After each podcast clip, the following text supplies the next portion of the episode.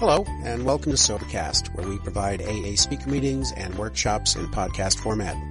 We're an ad-free podcast, and if you enjoy listening, please help us be self-supporting by visiting Sobercast.com, look for the donate link, and drop a dollar or two into our virtual basket. We hope you enjoy the podcast. Have a great day. I'm Andy, and I'm an alcoholic. And I brought clue cards. The reason I did is because I'm really nervous. I'll put that right out there now. And um, yeah. So I, I want to start this out by saying just because I'm saying it doesn't mean to, to the new people that it's necessary necessarily the book as it's written. It's um, how it worked out in my world, and it's been messy at times. Um, so I would suggest, from my experience, it, it, you know, I think it was Ben Franklin that said, uh, uh, a brilliant man or a, a, a, bright man learns from the experience of others, and uh, no, a bright man learns from his own experience, and a brilliant man learns from experience of others. And uh, the experience in a book has been the best experience because it's what I have to go back to after I've kicked my own ass, usually. Um, I, I don't know that my body matters that much other than to me. Um, suffice to say that uh, it was a rendering of my ego to the point where I actually was willing to let God do something with me. I'm going to talk about God if it offends anybody. Change the word to Allah, Yahweh, Creator, doorknob. I don't care. But I am God, and that's okay. Um, and I respect anybody else's belief if it works. Um, the God I came into this program with wasn't kind, wasn't loving wasn't an understanding that worked for me. And, uh, and I have struggled with it for years. I would say I've struggled with it for decades. Um, I've had to unteach some teachings that, that I've been taught. Um, unlearning stuff's harder than learning. Um, and, and you know, for the record, um, I didn't do it right the first time, but uh, I chose to not take alcohol or mind-altering drugs for 10,779 days. and those are single days. Um, when I first got here, I looked at people who had a week and wondered how they did it and, and I tried to get with those people. And then the people that had a month, sometimes they let me tag along. Um, I remember going to one of my first meetings, and, and everybody went to coffee afterwards, and they said, "Do you want to come?" I went, "Yeah, that'd be awesome." Thinking I did, I can remember the last time I was invited to the bar for anybody with anybody. um, nobody really wanted to be around me that much. Uh, so I went to coffee. Well, and then I went to the meeting the next night, and apparently y'all assumed that I was just going to tag along and go to coffee because nobody invited me. And I thought, oh, I said something, mm-hmm. and you don't, don't, y'all don't like me. And I was crushed. I was, I was fragile. Um, so uh, yeah, I, I, urge you to involve the newcomer as best you can. Um, so, what I wanted to talk about wasn't what happened, what it's like, and what it's like now. I wanted to talk about old timerism. And, and, and how it affects me in my life today. And how, how close to relapse I really am at times. Um, I see and hear a lot of people with really shiny, happy stories all the time, and I gotta wonder, am I just broken that much? And or are y'all blowing smoke up your own They're. So here's what I think old timerism is that I have seen it all before, that nothing is new for me to learn, that uh, I have contempt prior to an investigation before you ever open your mouth. So, you know, I, I know it all. I've been there, done that, bought the t shirt. Um, and with that contempt, though, um, I get to miss the miracles that, that people share in meetings. I get to miss the miracles that I see in, in the world. And there are many. If you're not seeing them, you're not looking. Um, when I'm around an old timer or a newcomer who's an old timer, I, I remember this man vividly. I met him down at a conference um, down south, and he had had 21 years. And this is when I had 21 years. And he was six months sober and uh, had been a prominent banker and, you know, very successful, had a wife, family, grown up, college kids. Uh, the American dream, I mean, it, and he relapsed. and uh, he was the man I glommed onto that weekend. I wanted inside his head, I wanted to know why he was there because I didn't want to be there. I was scared because I knew what was going on in my head.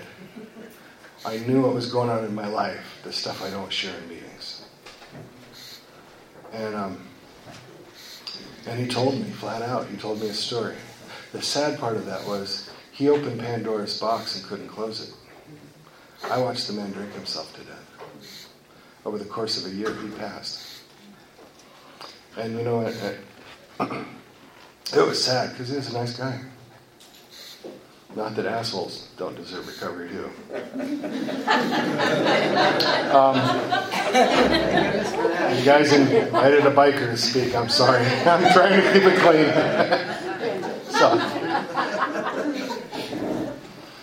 so um, here's what happens. You know, my relapse starts well before I ever think about really picking up a drink. Way before. And it usually starts with um, when I wake up in the morning and I don't have time to talk to my higher power before I shower. And I don't take the time on the way to work to talk to my higher power. And my worker, coworker, pisses me off and I let him have it. And then I go home and I'm stewing on what he said because what's he know? This kind of goes back to that uh, contempt prior to investigation and closed mindedness. I stopped serving others. Um, yeah, I'll go to the meeting. I don't need to clean up. I don't need to make coffee. Somebody else will do it. Pretty soon I stopped going to the meetings. And, you know, I stopped returning friends' phone calls. And um, I stopped liking the guy in the mirror. And I start hurting. You know, these things happen months before my, hopefully months before my relapse is full bloom. But these are all things that I progress into. And um, then I start looking for things to fill that, you know, that, that void, that pain that I'm feeling. Whether it be food, I'm a good cook. Um, whether it be music that doesn't necessarily drive me to the place that I need to be. You know, whether it be women. And whatever it is that can take me away from the feeling I don't want to feel. And that's really where my relapse starts really blooming. Because I find each one of those things is just not quite enough. That's my disease. My disease is just not quite enough. I want more. Um, so I've stopped liking the guy in the mirror And now I'm doing things to relieve my pain. And uh, many times I've done those things at the sake of others. Um, I'm embarrassed to say, and I'm not going to do my whole 10th step or my whole fifth step with you, but um, I'm embarrassed to say that with decades clean, to fill a void, I've, I, I've behaved so, it's repulsive to me that, um, you know, I hooked up with a friend who I'd had for 25 years who was in relapse and, and drinking. And, um, and we seduced each other. And the result was I knew better. I knew from the start to the finish I knew better. But I was selfish enough to want the feeling of immediate, right now, somebody holding me. I don't have that friend anymore. I can't be of help to her anymore. I removed myself from that. And when I tried to make my amends, she wasn't ready to hear. I hope she'll get, reach the point where I can make amends. But you know, these are all things that I've done that I don't talk about in meetings on a daily basis when everybody says, How's it going, Andy? Yeah, not so much. But they're all things that are going to take me to my next drink. And you know, there are people there that are suffering just like me that feel that same pain, that have that drink in their hand, that are more than willing to buy me a drink because we all love lower companions. And um, and they buy me a drink, and then the drink buys me, and uh, it's all over then. Um, the only way I found to stop that cycle from happening was was and I, and I can't. It's a choice. Up until I take that first drink, I can choose to stop it. And it starts with me, you know, dropping to my knees. I don't drop to my knees because I think my God wants me to bow before Him. I drop to my knees because I think I need to render myself to a point where I can let God enter me. Um, because my ego is too big. Um, I got to remove the pride first. And then, whenever I say, you know, I, I, turn my will and my life over to the care of, of a power greater than myself, we all give that lip service. Do you? Do I? Because when I do that, then I got to listen to him. I got to follow his directions. That sucks sometimes. You want me to be honest? Yeah. You know, sometimes that's uncomfortable. I don't believe that service work should stop in the meetings in the rooms either. I did a lot of damage out in the community. I, I turned a lot of kids on to crap that they never should have had. I did a lot of things to people, theft and whatnot, to supply my, my alcoholism. And, and there's a lot of ways that I can do service work outside of myself. It doesn't even have to deal with the drama. I mow my neighbor's lawn. I don't. I asked her, please don't give me anything. Just give me a glass of water. And she's tickled pink. And I am too. It takes 15 minutes of my life once a week. Um, and I've gotten to know this woman, and, and I have a relation with her now. And, you know, I care about her. And she cares about me. I don't have a mom to, to spoil anymore. So she's kind of, you know, taking that place in a small way. When I get out of me, then, you know, God does amazing things for me. And there are, there are places that I have not been able to get out of my own way. Richard Allen Pollock passed away in 1982 of a motorcycle wreck. Shortly, well, the timeline's fuzzy. But he left my house. I was the last person to see him. And he left my house in bed. Um, his mother treated me like I was her third son. And uh, I did a lot of drinking over that, that guilt. Because I knew in my heart of hearts that I probably fed him the poison that influenced him enough to kill him. I didn't pull the trigger, but you know, I gave him the gun. Um, I lived with that for a long time, and I brought it into the program. And I had a sponsor who said, "You know what? I'm working you through the steps, and you keep saying, I don't know what to do. I don't know what to do." He said, "Pray. You don't know how to make amends to this woman because you feel it will hurt her, and and you know she will lose not only the son she lost, but she will lose you as well. But just pray about it. Pray to do something. Pray, pray for God to perform a miracle for you. And I did. And I did that for like two weeks straight. And um, about three weeks later, I ran into Carol, this, this young man's mom, in the store. And every time I'd run into her after this, this accident, um, I could tell you what her shoes looked like. I couldn't tell you what color her eyes were anymore. But I could tell you what her shoes looked like. And she had some nice shoes on that day. And she had heard that I'd gotten into the program. And she proceeded to tell me how proud she was of me. And it crushed me. I felt that day. And I left there, and I was pissed at God. And he and I had a talk.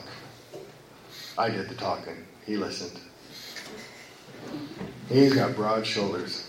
He can take everything I can dish to him. I proceeded to go home, my arrogant self, my ego all puffed up. Because my ego puffs up with false pride, not with real pride. So I go home and I'm stewing, and life sucks, and my phone rings. Now, a couple of miracles happened in the in recovery that I lived somewhere long enough to get a phone number and keep it. And this was back in the day when we had home phones and phone books. So she knew a number to call me at. And I answered the phone, and it was Carol. She said, Andy, you know, I remarried, right? And I said, Yeah, I know. She said, Well, my stepson's up from California. He came up here because he's all strung out on meth. And he doesn't know how to get clean. And I know that you had some experience with drugs as well, and I was wondering if you could come talk to him. I said, I'll be right up, Carol. And I came up and I 12 stepped this kid, took him to a meeting. I have no idea if he got recovery, if I planted a seed, but I know my God was big enough to give me some relief.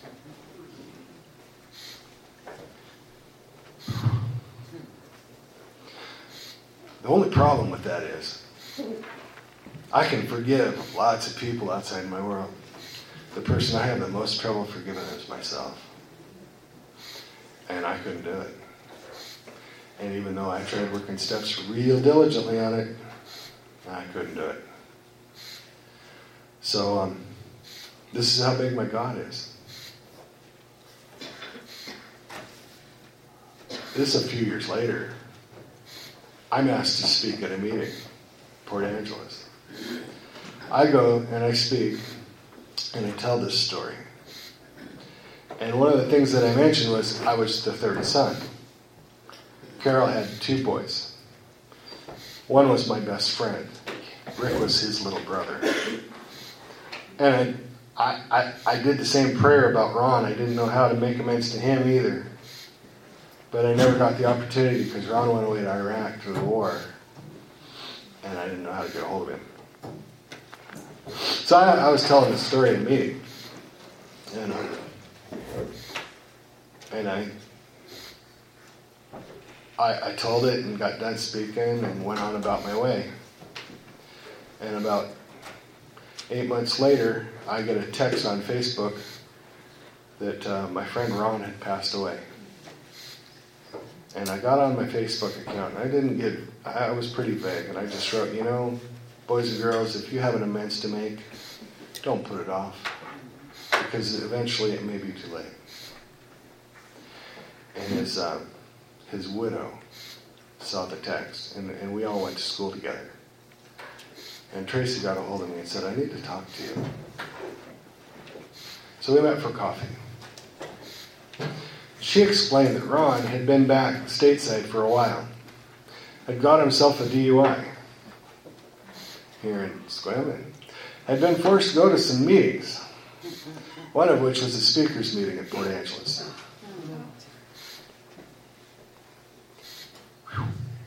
That hit me like a load of bricks. Hit him like a load of bricks, too. Um, but she said, you know, he struggled with that for three days. And he finally came to me because they were they were they had, they had divorced, but they were still good friends. Um, she said he, he came to me and said, "Look at this! I got the talk screen from from my mom." I didn't, she said, I, he said, I didn't tell her why, but I just needed to see it. And, and Rick wasn't high on coke when he wrecked. He wasn't drunk. So he'd gone home and showered and whatnot, and then left, and wasn't all lit up. And then he did something, and I didn't know about this until after he passed, but he had his big book, and, and he passed, he drank himself to death. The disease got him. I wished he'd call me. Um, but he wrote a note and left it in his big book. And said, I absolve Andy Kenyon of any wrongdoing with my brother's death. It was strictly by his own hand. And I hope he doesn't feel guilt over it. And that's how big my God is. Because I couldn't let go of that. And I don't want to forget it either. Because I was the guy Mother you warned you about. I was the guy that sold stuff that shouldn't be sold, that did stuff that shouldn't be done. And I drank and drove on a regular basis. My justification was I handled it better than you and I could drive you home after we got trashed. So, here I am today. I was asked to speak. I had no idea what I wanted to say. But I knew this whole relapse thing was gnawing at me because I've seen some of my friends recently really struggling with it. And um, there's a choice. We can all, if we find ourselves, if I've hit any nerve in any one of you, you got a choice right now. You haven't picked up that bottle. You can do something different. It's a choice. So that's what I wanted my message to be. I don't know how long I was supposed to go. Um, but I think I'm about there. I do love this program. It has saved my life. Um, and and you know I, I'm no spiritual giant, but um, I had to come to the terms with, with, some of the things that I've done in, in, in, my my fourth step and my fifth step that um, my God has to be forgiving as well. Because um, He wouldn't have blessed me with the desire to stay clean more than the desire to drink. He wouldn't have taken away my obsessive compulsive. I mean, yeah, I was driven. Um, brought me this far to not bless me all the way. Why, why would anybody do that? So I just have to have faith. And um, yeah, I uh, I want to thank y'all for letting me speak. And uh, bless your day. Thanks.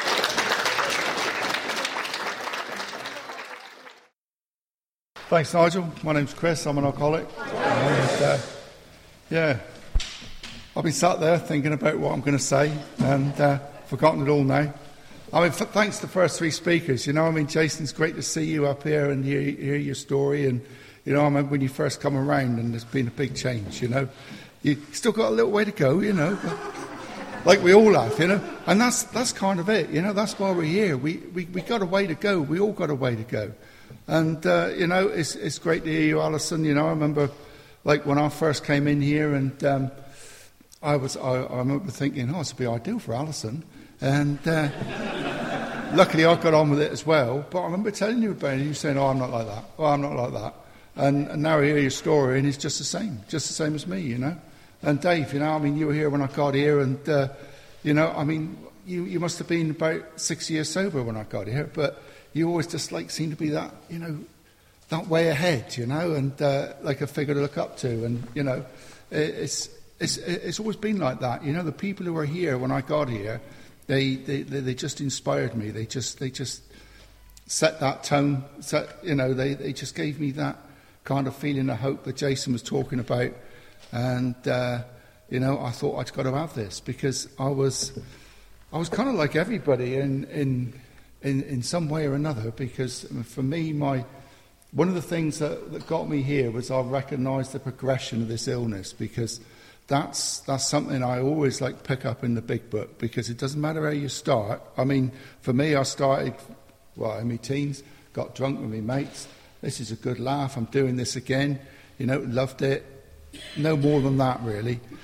But from there, you know, I just, I just, I, uh, before I came in here, I looked back and I could just see this, this, this progression. I just saw it getting worse and worse and worse. And I was able to sort of like look into the future a little bit and I thought, there is no way I can stop this getting worse, you know. And I always identify with uh, Builder Steve as well, you know, because, uh, you know, he, he, he, talks about, you know, just, just building up his life and then just trashing everything and living out of dustbins. And uh, I, I, just kind of like knew that was going to happen for me.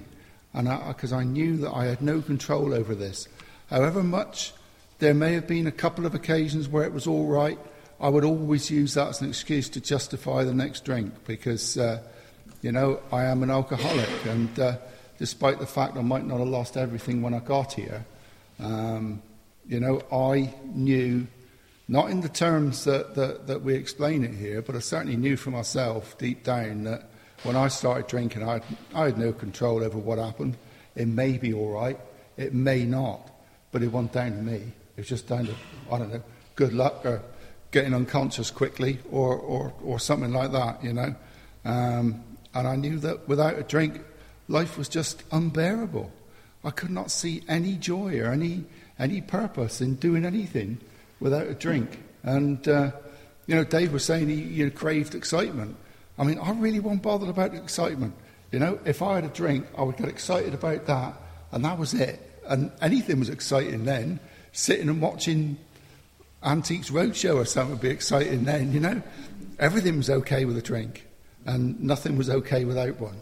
You know, that, that's, that's kind of how it was. And um, yeah, so as I say, you know, this kind of progressive thing. I mean, there was, um, I didn't get it till I was 42.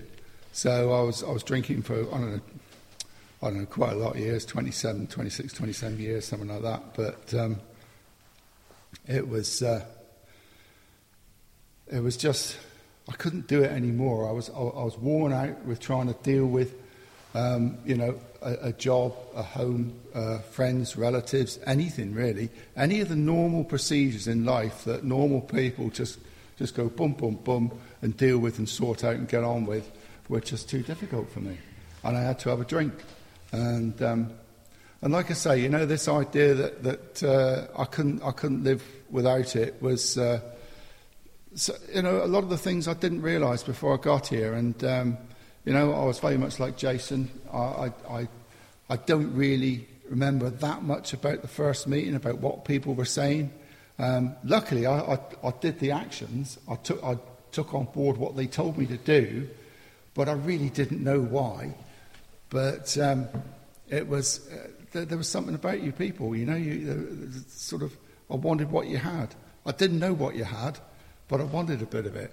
and uh, that you talked about life beyond your wildest dreams, and uh, I thought, really, come on, you know, for me, I was I was such a miserable git, I really was, and uh, uh there was no hope in anything. But um, when I when I just listened to your stories, I just thought, right, I really really need to get a bit of this, and. Um, the end of that first meeting, I got myself a sponsor, and he gave me some simple things to do that night. And uh, again, I didn't really understand it. He was uh, he was on about reading the bit in the big book. Again, Jason was saying about that, you know, the doctor's opinion, and uh, you know, I, for me, and this is just like kind of for me, and um, I wasn't kind of like a total rock bottom drunk. You know, I knew I had further to go. And really, for me, that story, what, what I read in that doctor's opinion was kind of like where it was going to go for me. Um, because I, I, I just realised that uh, I, I, did have further to go. But I, but I, I recognised about this obsession and that, about this sort of uh, allergy it talks about there, where when I start, I can't stop, and uh, you know, I'm never going to stay away from it. But uh, for me, it was a lot of the. Um, recognition in the big book was in the later chapters when it, it kind of like talked about a solution. And it, and it kind of talked about people who were just so far from where I was. And, um, you know, uh, not, not, not in so much, um, not, not so much in, uh, it, in the big book, I, I, I just really identified. I, I, just identified with what, what I didn't have, you know, and, and that they had. This kind of spiritual solution because I, I don't know. I mean, I tend to do things a bit round about the houses, and uh, uh, sometimes it's a bit difficult for people to follow, and some people doze off a little bit, but uh, wake up. Um, people ought to do that for me because I have a little bit of a doze sometimes. Can't help it. But it's, it's just I, I, something I need to explain is, is, is this thing that. Um, well, maybe I don't need to explain it. I'll just get back to the basics because that's, that's the thing that got me sober. Um, I, I, I, can wander off down amusing and interesting back roads kind of thing, trying to explain it and understand it and things like that. And I've always done that with everything. Um, before I came into AA, though, I wouldn't do anything until I could understand it. But AA was the first thing that was different. I started to do this before I started understanding it. And, uh, you know, I still get like flashes of understanding now, but it really doesn't amount to anything. It's kind of amusing and uh, entertains me slightly. Don't entertain anybody else, and it certainly don't entertain my sponsor. But um, it, it's, it's, uh, it's, I'm interested, you know. I'm, I'm just so interested in this because it's changed my life. I started to do these simple things, and within a few days, I started to feel hopeful, optimistic, and uh, like there was some kind of future. That's something I'd never, never experienced before at all, at all. I used to sit and drink and have grand plans, um, but you know, in the morning, uh, it, it, wasn't. It, well, it just didn't happen. I'd either forgotten about it or realised it was completely impossible or, or thought, well, no, I can't do that because, um, oh, because I've got to make a cup of tea. Um, you know, uh, there's always an excuse. There's always an excuse for not doing anything. Um, the only thing I found time for was having a drink. But like I say, I keep going on about that. So, moving on a bit, I started to do the things that were suggested. Everything started to get better, and my sponsor saw that something was happening with me and decided to take me through the steps. And uh, for me, Step three was just such a. Um, I didn't even realise at the time, but it, it, was such a big change. Because I, I, got down on my knees and said this prayer with my sponsor, and I, I'm not religious in any shape or form, you know, and the idea of God is uh, oh, whatever. Um, and that, that, was, that was enough for me. I, I, I, said my prayer. I didn't know what I was praying to. I was praying to whatever you were praying to, with whatever that was. But I, I said this prayer on my knees with my sponsor, and I got up and I thought, wow, this is a bit, this is a bit weird, you know. Maybe, maybe this is going to do something. Maybe this is, may, maybe this is it. Maybe this is going to happen. And uh, I just felt I was on a different path, and of course I was. You know, this was something I've never, never embarked on before. Um, one of the points I thought about earlier, which I just, I just want to explain again, was this idea of like a, a spiritual solution. Never really sort of liked the idea like that for me, but I'd see, I'd see kind of spiritual people on TV, you know, um, or, or something like that. People who'd had some kind of spiritual happening to them, and there was something about them. They seemed to have kind of a strength and a, and a dignity and a, and a kind of, I don't know, a power, you know, but not a kind of arrogant power. It wasn't. A, it, I, I just naturally understood that this wasn't an arrogant power for them. It was something that they took on board, you know, that helped them, you know, that gave them strength that they didn't have themselves, and that was always an, an attractive thing. And I didn't realise that that's what I was doing here. I was, I was like finding this power, and it says in the big book, the entire purpose of this book is to enable us find, to find a power greater than ourselves that will uh, um, solve our problem. And uh, I, didn't, I didn't fully understand what my problem was, but like I said, I started to do these actions, I started to work this program, and I started to find this. You know, I, I acted like somebody who had a higher power, and it miraculously appeared. I still, I still don't fully understand it. Um, I still don't, uh, well, don't worry about it either. Um, because I've, I've experienced the results. You know, something's changed in me. I don't, I certainly don't want to drink anymore. But life is manageable. You know, life is doable. Um, I've probably experienced more, more sort of difficulty in sobriety than I ever did in the, pre- in the rest of my life. I mean, that might sound like a funny thing to say. I mean, it's not down to, um, it's not down to AA causing me problems. It's just that if you live long enough, you're going to go through some crap. Um, unlike drinking, where you manufacture your own crap, you know, stuff will happen. Stuff will happen in life. And um, you just, here, I've just learned how to get on with it because I've, I've, I've found this higher power um, this, this, this like sort of strength which comes outside. Comes, I, I don't know where the hell it comes from, but I've got to look down inside myself to find it. I've got to keep taking these actions. I've got to do this program to the best of my ability, and uh, it's uh, it's and that's and that, that, that's sort of how it works for me. Um, when I did my step three prayer, I sort of got started on step four, and uh, which was that we made a searching fearless moral inventory of ourselves, and certainly I'd never thought of doing that.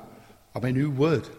Um, was it, and if we did, it wouldn't be searching and fearless. It would just be, well, I don't know. I can only speak for myself, but it would be sort of fairly cursory and uh, um, not not trouble me too much, you know. But uh, this had to be thorough. This had to get down to to the depths of my um, illness, really you know, the, the depths of my sickness. Because I, I, started doing it. I started looking forward to sort of finding out what had been done to me to make me, uh, make me drink so much, you know, why, why my life was so terrible, my, my, my life was so awful. And uh, um, the funny thing was, when I actually started to do this properly, started to write down this step four kind of thing, and I was doing this, this the last column where I looked at my character defects, listed my character defects against all my resentments, or my fears or, or, or my sexual conduct, all the things I felt were wrong in the world and in my life. And I saw all these like all these character defects were down there. And every single thing came back down to these simple basic things that, that have grown out of natural natural instincts. But you know, being an alcoholic, I take everything to excess. And um, with my, with my drinking, I take that to excess. And with my character defects, I take them to excess. And I let them run my life. And I let them, well, I didn't even know anything about them. Um, but when I saw that, and I shared it with my sponsor, and uh, by, you know, just, just, just by simply acknowledging it and sharing it with my higher power, um, I felt lifted. I felt lifted away from it. Um, it was. Uh, it wasn't like one of those flashbang experience step fives kind of thing, but it was, it was, it, it just, it just grew. It just grew because the only thing I can, I can do anything about, I mean, it, it talks about it a lot in the big book, is, you know, we, we can't change the world, The, you know, the world is the way it is. It's going to be difficult. It's going to be uncomfortable sometimes. The only comfort I have is through, through this program, where, where I, I, I see what the problem is. The problem is me. The problem is me. What a relief. What a relief. Because me is the only thing I can do anything about. Everything else is just sort of, well, pretty much. I have to start with myself. You know, maybe if I sort myself out, other things can get sorted out, but it has to start with me. And uh, that, was, that was the revelation, really, of it. And, uh, you know, again, I still need the help of God to do it, you know. if, if I haven't got that, if I haven't got this higher power, then I'm not even going to get anywhere. I'm really not going to get anywhere. But as I say, you know, I, I, I talk about this program and um, I, I, don't see any need to go into specifics about it because, I mean, everybody, if they're willing to do it, will, will, will experience it in their own way, kind of thing. But the simple fact is that without doing this, you're probably just going to drink yourself to death. That's how I felt. That's how I feel. Um, I came in here with no hope. And, you know, within a few days, I had bucket loads of it. Bucket loads of hope. And that's what's on offer here right at the start. You know, it's like I say, it's, it's fantastic seeing new people come in, um, but there's there's kind of like three rules to it, really. Um, when you turn up here, rule one: get started, get yourself a sponsor, get yourself a big book, start taking the action, start taking the steps, get started. Rule two: keep doing it. Simple. Rule three don't leave. Uh, John's always got, John's brought it down to three steps, but they're all the same. Don't leave, don't leave, don't leave. but, you know, uh, every, everybody's got their own like little way of looking at it. And uh, I, for me, that is it. You know, I, I see people come in, they see, oh, yeah, yeah, I'm, super, I'm sorted now. They've only been here a few months or something, and they're just not gone again. Maybe that's enough for them. I, I don't know. But for me, I had a lot further to go, and I knew I was going to go there. Um, so I got on with this, and lo and behold, everything got sorted out. And my, my, my feeling about life today is just completely turned around, just completely turned around. It's a great thing. Life is a great thing. Whereas when I come to AA, I just wanted it to be over. I really did. I couldn't, I couldn't stand it any longer. It was just going on too long, and uh, probably a bit like me, really. Um, but, uh, you know, I mean, this is what happens. You stick around here, and uh, it, it's 15 years ago. 15 years ago. I can't believe it. My plan was to stick around for two weeks and find out what the secret was and, and do that, you know. Well, probably not even do that, just see if I could wing it. But there's no secret. You just, just stick at it. Just stick at it. And, you know, as a result of that, well, right from the start, one, one of the other things I want to talk about is service. I don't know. How's the time going? Oh, there we are, a little bit of time. Um, I'm sure Nigel will let me have a bit extra, but uh, um, service. Now, one of the one of the things that um, I've, I've, I've heard in some AA groups, they'll say, "Service keeps you sober." I mean, that's that's that's it's kind of a little bit of truth in that. But for me, service has sometimes got me to the meeting when I really didn't want to, when I thought there might be an excuse for not turning up. So I, have got to be there because I've got this to do. Um, you know, and I was given service right from the start.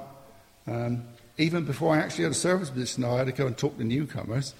Um, and then they got me sweeping up, and uh, you know, and then I was making tea and things like that. And it was it's something I've always done. Um, I cannot imagine sobriety without service. It, it, just doesn't, doesn't make any sense to me. Because even if I haven't got a service position, there will always be something to do. There will always be something to do. And once you've got, once you've got that, kind of bit of a reputation for service, even if you don't want it, they'll find you something to do, you know? But that's like a good place to be. Because even when you're feeling a bit lazy and selfish and self centered, well, I do anyway. That's, That's uh, quite a frequent state state for me. You know, somebody says, "Oh, Chris, can you do this?" Oh, why are they asking me? Because they know that I'll probably do it, and that's that's a good thing. That's a good thing. That's the sort of thing I'll put on my gratitude list at the end of the day when I've been mumbling and complaining about it all the time until until that point. Because you know, I mean, for me, um, something that I, I, I, that I've always lived by what, since I've been here really is like um, my sponsor says, get grateful, and it's kind of like a it's kind of like a bit of a universal cure-all kind of thing. If you can get grateful, you can't be resentful. You know, it, it just pushes the resentment out of the way till you can get down and, and, and sort it out later on. But if you just just be grateful, just be grateful because I was, I was lucky to get here. I was lucky this meeting was here. Um, I was lucky to turn up to it. But there, there the luck stops. You know, you get here, you're lucky, the luck stops there. And then it's time to do something. It's time to take actions. And, uh, you know, through taking actions, like I'm say, I'm sober, I'm happy today. Um, sometimes I don't always appear happy. I, mean, my, I, I insist that there's something wrong with my face, see? When, when some people relax, their faces look happy. When I relax, my face looks kind of miserable. And it's just, you'll have to deal with it. You know, I'm all right, but you've got to look at it. You know, that's your problem. You know, I'm not going to worry about it. Um, and, and today, you know, I mean, I've, I've been doing service ever since I got here, and I've, I've got to the point now where I'm actually um, uh, a conference delegate for the southwest region of Alcoholics Anonymous. And last year I went to the national um, AA conference in York, which is a hell of a long way on the train, I'm telling you. You know, that's, that's service, I'm telling you. Uh, you know, if you ever get to that point, get yourself some cushions, all right, because those trains are not too good. But, you know, I mean, it was, it was an amazing thing. It was an amazing experience. And, uh, and what, what is amazing is that there's an awful lot of people all through AA, all through this country, all like doing service and, and, and trying to make this fellowship better. Because that's what one of the amazing things about this uh, association is we call it a fellowship. And uh, for me, one of the definitions of fellowship is being united in a common purpose. And our common purpose is to carry the message to the alcoholic who still suffers. Now, I'm getting a bit out of breath now, but uh, um, I ain't got long to go, so uh, I'm sure I'll survive. Um, there's this, this, this like fellowship idea is, is absolutely essential because we have to have a common purpose because there is no fellowship without a common purpose. And our common purpose is to carry the message of sobriety to the alcoholic who still suffers in, in, whatever, in whatever form that takes. Um, for us here, we talk about getting a sponsor, taking some daily actions, getting a copy of the big book, and taking the actions re- described inside and, and going through the, the steps, doing service, staying sober, having a great life, making your home group kind of like the central part of your life because, um, the, you know, I mean, I, I always share this stuff about how much I've done wrong um, but at the end of the day, I've done plenty right, which has kept me sober and, and, and, and got me happy. Got me happy. Let's not forget that. Without a drink, there's, there's, there's uh, or without sobriety, all there is is alcohol. And uh, I, I don't want that. I don't want that. It doesn't do me any good. It doesn't, it doesn't work for me anymore. You know, this works for me. So, you know, like I say, if you, if, if you knew it's, it's, it's, it's kind of simple, just get on with it. Just get on with it and have a, have a great life. And uh, um, yeah, I'm, I'm, I'm getting tired. I'm losing the plot. I'll, I'll leave it there. And uh, thanks again.